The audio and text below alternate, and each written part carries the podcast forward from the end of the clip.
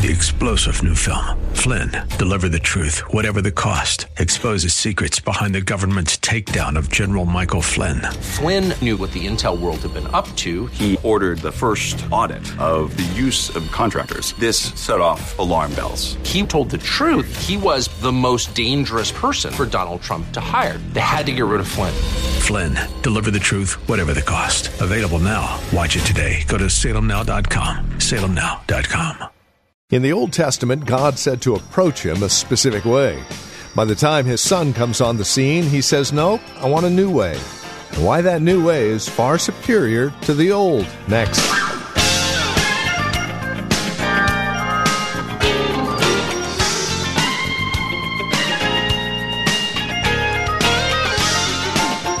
Over the last couple of broadcasts here on Truth for Today, we have focused in on the blessings of the new covenant, the, the way God deals with you and I.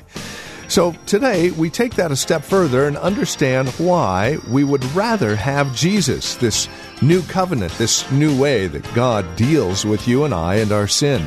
It really is quite encouraging. We're in Hebrews chapter nine, verses one through fourteen, as we take a look at the contrast of the old versus the new. Here's Pastor Phil Howard with today's broadcast of Truth for Today. This book, uh, let's see, can we get the uh, slide of the tabernacle, since most don't know a thing about it? I asked them to give us a slide. Okay. Does that do much for you? Can you see it? Okay. All the people are outside. You go in this entrance right here, you go in, and the animal has to be put on the brazen altar. I'm looking for the candelabra. I'm looking for the table of shewbread. That doesn't show it too clear. The Holy of Holies, right back there, another tent within a tent. Only the high priest goes into that inner room once a year, Yom Kippur, Day of Atonement, and he goes in there.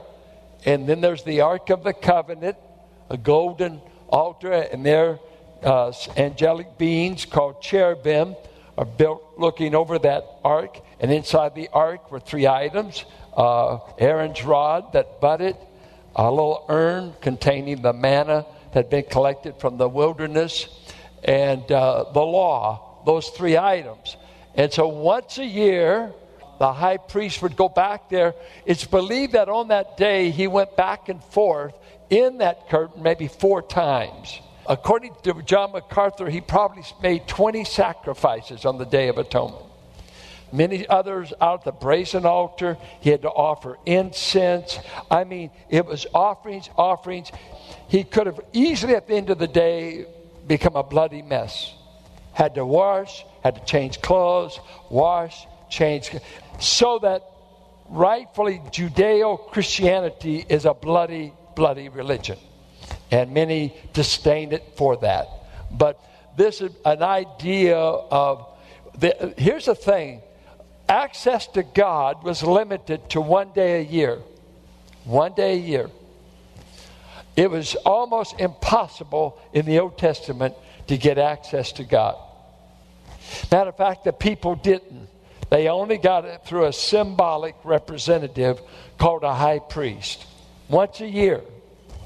And he's going to use the first ten verses of Hebrews to teach by way of contrast and comparison what we find in Christ and the new covenant and what we have now in him that we could easily take for granted, that what they didn't have in the Old Testament.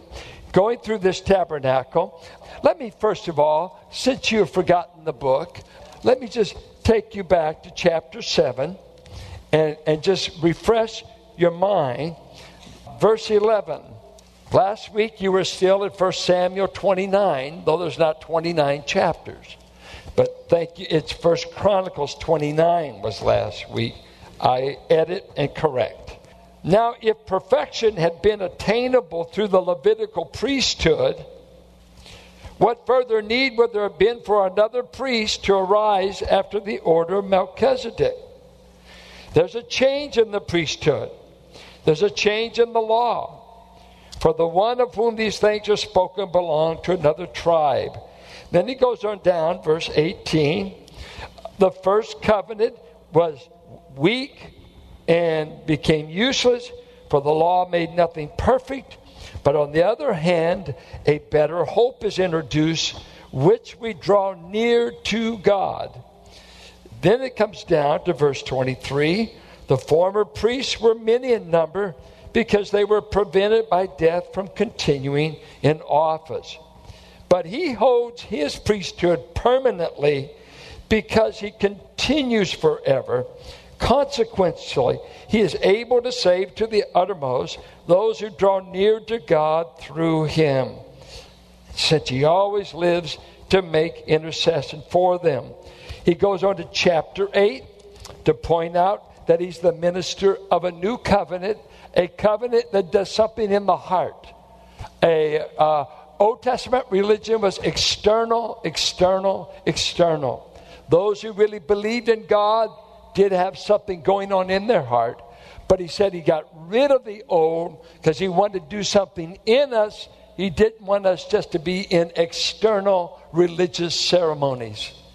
And much religion is external pomp and circumstance that does nothing for the worshiper. And he says that.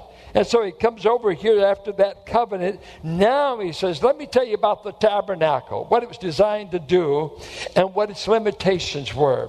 Three limitations of the old tabernacle, the old covenant. Number one, uh, access to God was limited to one man for one day a year. Access. How can I get into the presence of God in the Old Testament? I mean, think that through. How? Without being killed.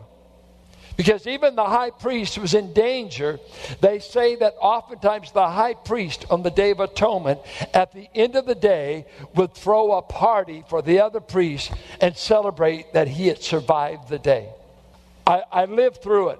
It's a dangerous thing to think that a sinner could ever go into the presence of God in the Old Testament setting. It it can get you killed. Go to Mount Sinai and God says, don't touch the mount or I'll kill you. Do not mess with God at all, especially in that people, showing them that he was holy, that he was righteous, and that to uh, violate him or to violate his law would bring death penalty. Scary, scary relationship. I need you, but I'm afraid of you. I need you, but how can I approach you? Very, very uh, difficult in the Old Testament. Two, another thing he's going to say is the sacrifices of the Old Testament were unable to change the worshiper. And he said that in verse... Uh, Verse nine, according to this arrangement, gifts and sacrifices are offered that cannot perfect the conscience of the worshiper. They only deal with food and drink and external washings. The body is washed, and that's it. Nothing happens to the conscience, the inner man. I know when Carol and I were in India, we went to Amritsar, uh, the capital of the Sikh religion. And Sukhwant Bhatia, being a converted Sikh, wanted us to go to their temple, wanted us to see the central place, the Mecca, as it were, of the Sikh religion. And we go there, and I was just talking to an Indian lady this week at the bank. We were just glad we got our shoes back. Because when you go up at the temple, before you go, and there's thousands of people, you got to check in your shoes. You got to go barefooted.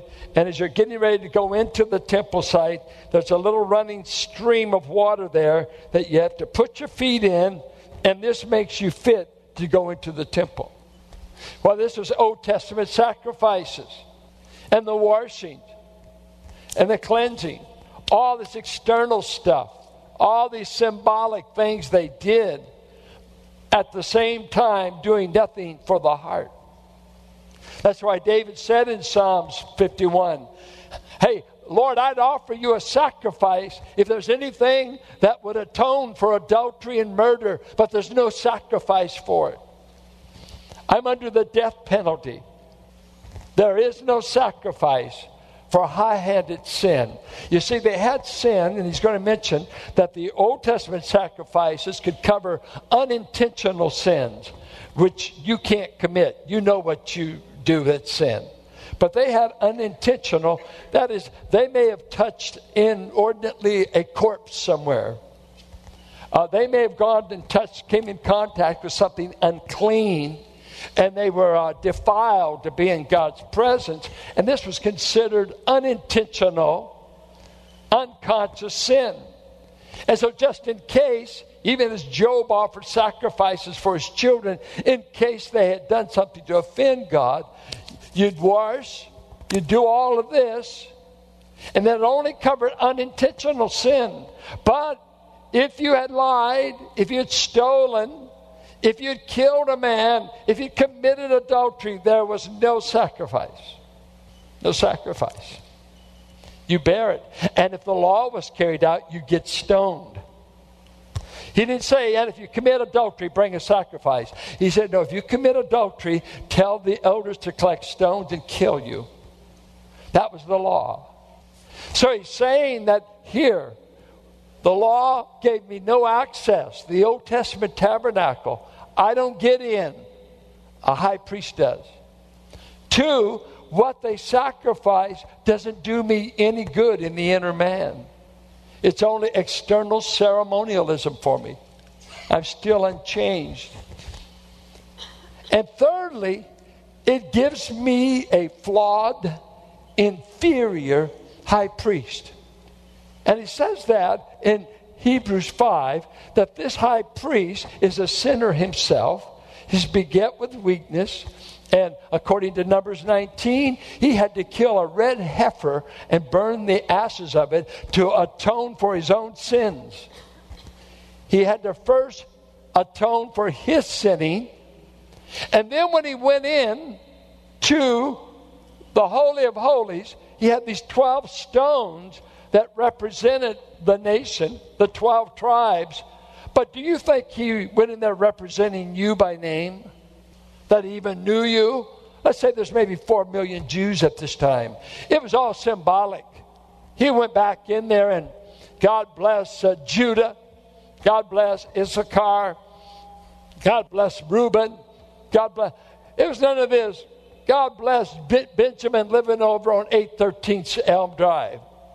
Oh, no, no, no, no. It was only symbolic representation. You weren't prayed for. You were only represented in this priest that God says, it's the blood that even gets you in here. Because you must know this blood thing started back where? The Passover night to get Israel out of Egypt. You must kill a lamb for two things get you out of Egypt. Blood and power. And only two things get you out of a life of sin. The blood and my power. That is what delivers us. Now, he's going to come to Christ. And what Christ, how he's far better in verses eleven through fourteen. And there's four things about Christ that's for, far, far better. Let's pick them up. Four things. Verse eleven. But when Christ appeared as a high priest of the good things that have come, then through the greater and more perfect tent, not made with hands, that is not of this creation, he entered once for all into the holy places, not by means of the blood of goats and calves, but by means of his own blood, thus securing an eternal redemption. Number one, Christ represents us perpetually before the throne of God. We have a high priest, and guess where he is? He is in the presence of God. He has passed through the heavens, and he's gone to the true sanctuary, and he is there permanently representing his people. Not once a year, every moment of the year. He is there, and so he tells his people, in me you are represented continually before God. I don't make a once-a-year trip. I didn't have to offer any sacrifice for my own sins. And I actually, I pray for you by name. I call out your name to God. I don't say bless Valley Bible. He gets down to blessing you individually. Can you believe that Christ can remember your name? See, we're hoping in the two services you'd wear name tags and get acquainted. Remember, we're starting at ten. I know both groups are mixed up. nine and eleven group. You both have to fudge a little. Just give.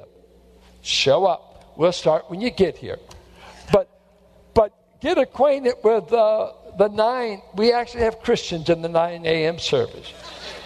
And get acquainted with the others. But just think up there that according to John, you're you're called by, I know my sheep by name.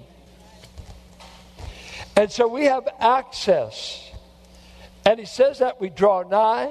And he's going to say in chapter ten, we actually take for granted that today, as you pray, as you praise God, you little whatever you have immediate access, and you're literally being represented in the third heaven right now.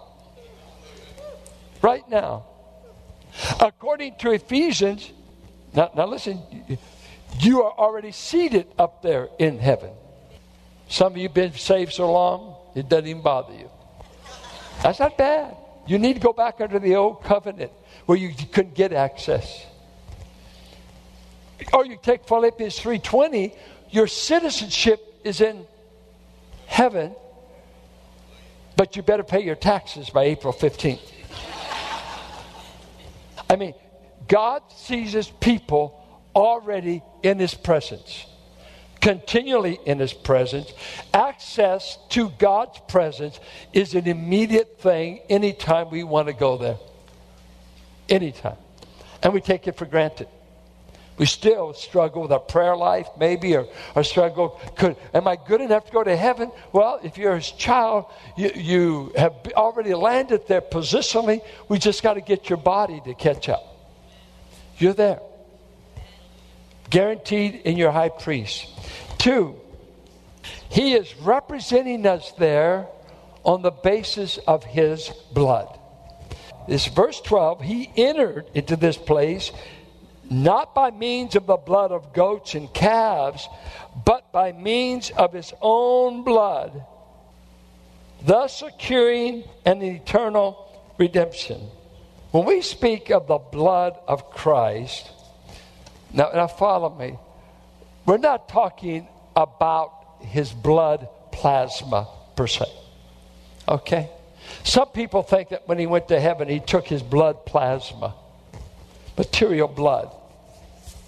And the, that the atonement wasn't complete because they're going in the Old Testament until you took it to the throne and you sprinkled blood. Was the cross work completed on the cross, or did it have to be applied up there?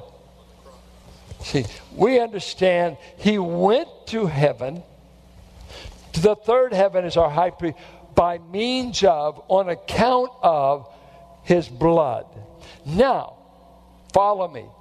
The blood of Christ saves. Does that mean the blood plasma saves?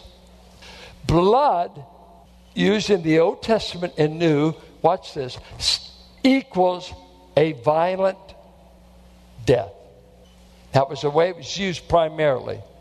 Leon Morris, Apostolic Preaching on the Cross, out of Australia. This is the reference. That's the book you want to read on it. That it really meant not a lamb who died of pneumonia or a lamb that died of disease, but a lamb that died violently, slit the throat. If Christ would have died of old age, he would not have atoned for our sins. If Christ would have died of some other disease, you could have said, he died for me. No, no, no, no. He died a violent death in my place. So it's sacrificial. So blood equals a violent death under the judgment of God. So when I talk about the blood will never lose its power, I'm really saying what the violent death of Christ on the cross will never lose its power. I'm not talking about blood plasma. The blood is shorthand for he died a violent death as my substitute. Do, do the trans, because when you talk to people, blood, what's this blood and blood? Man, what's blood got to do with it? It's shorthand for a violent death under the wrath of God as my substitute. We're not talking, he took his blood plasma. On the basis of what he did on the cross, he was able now to pass through all the heavens and go into the true sanctuary and say, now, God, I am going to represent my people on the basis of my violent death for their sins. So when you say, I'm saved by the blood, you are. It equals the cross. It equals the death of Christ. That's what we're talking about. Material substance doesn't save.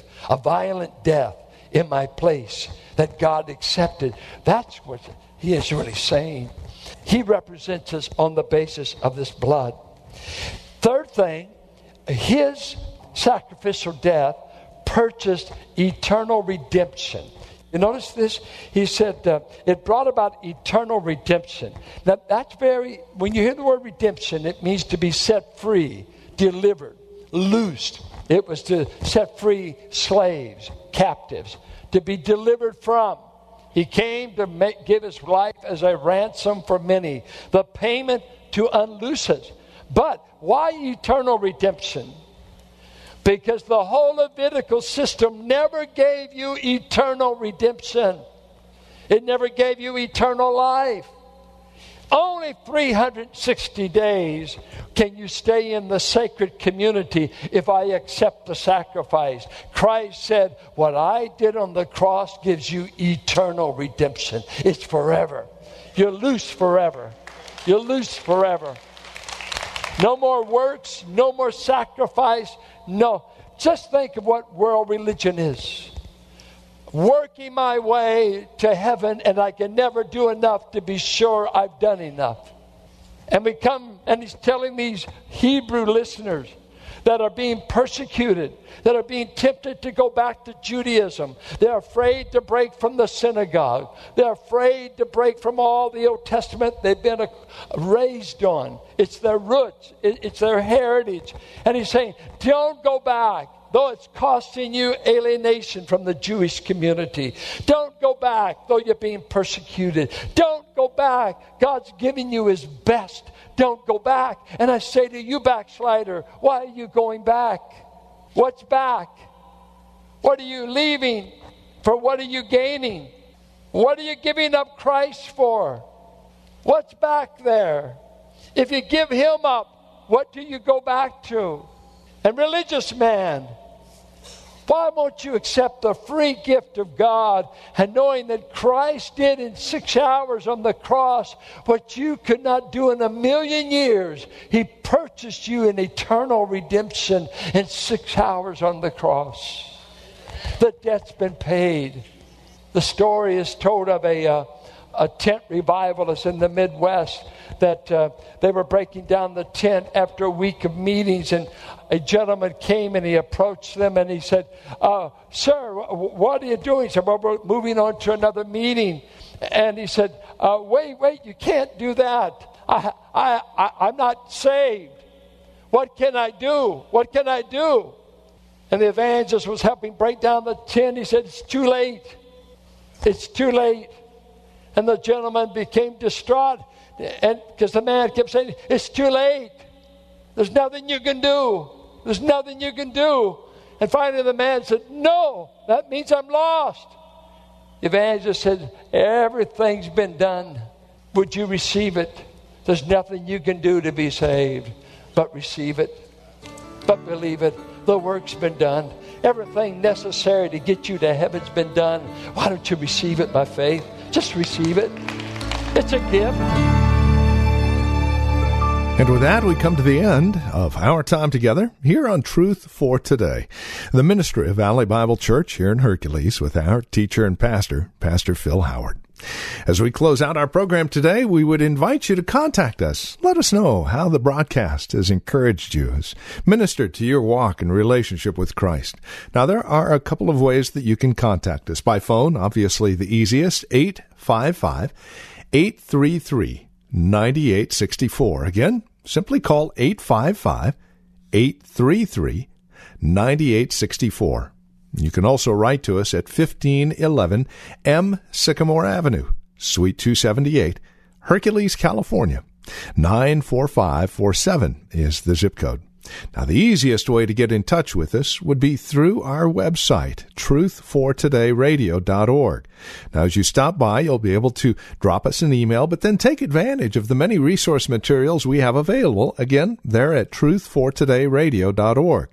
You'll also be able to find out more about Valley Bible Church here in Hercules, who we are, what we believe, worship times, directions, and the like. Again, truth for today radio dot org, or again, simply call eight five five, eight three three, nine eight six four.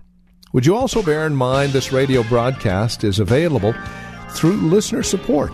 As you link arms with us financially, we are able to continue the ministry here on this radio station. So please consider that as you contact us. And then come back and join us next time for another broadcast of Truth for Today with Pastor Phil Howard.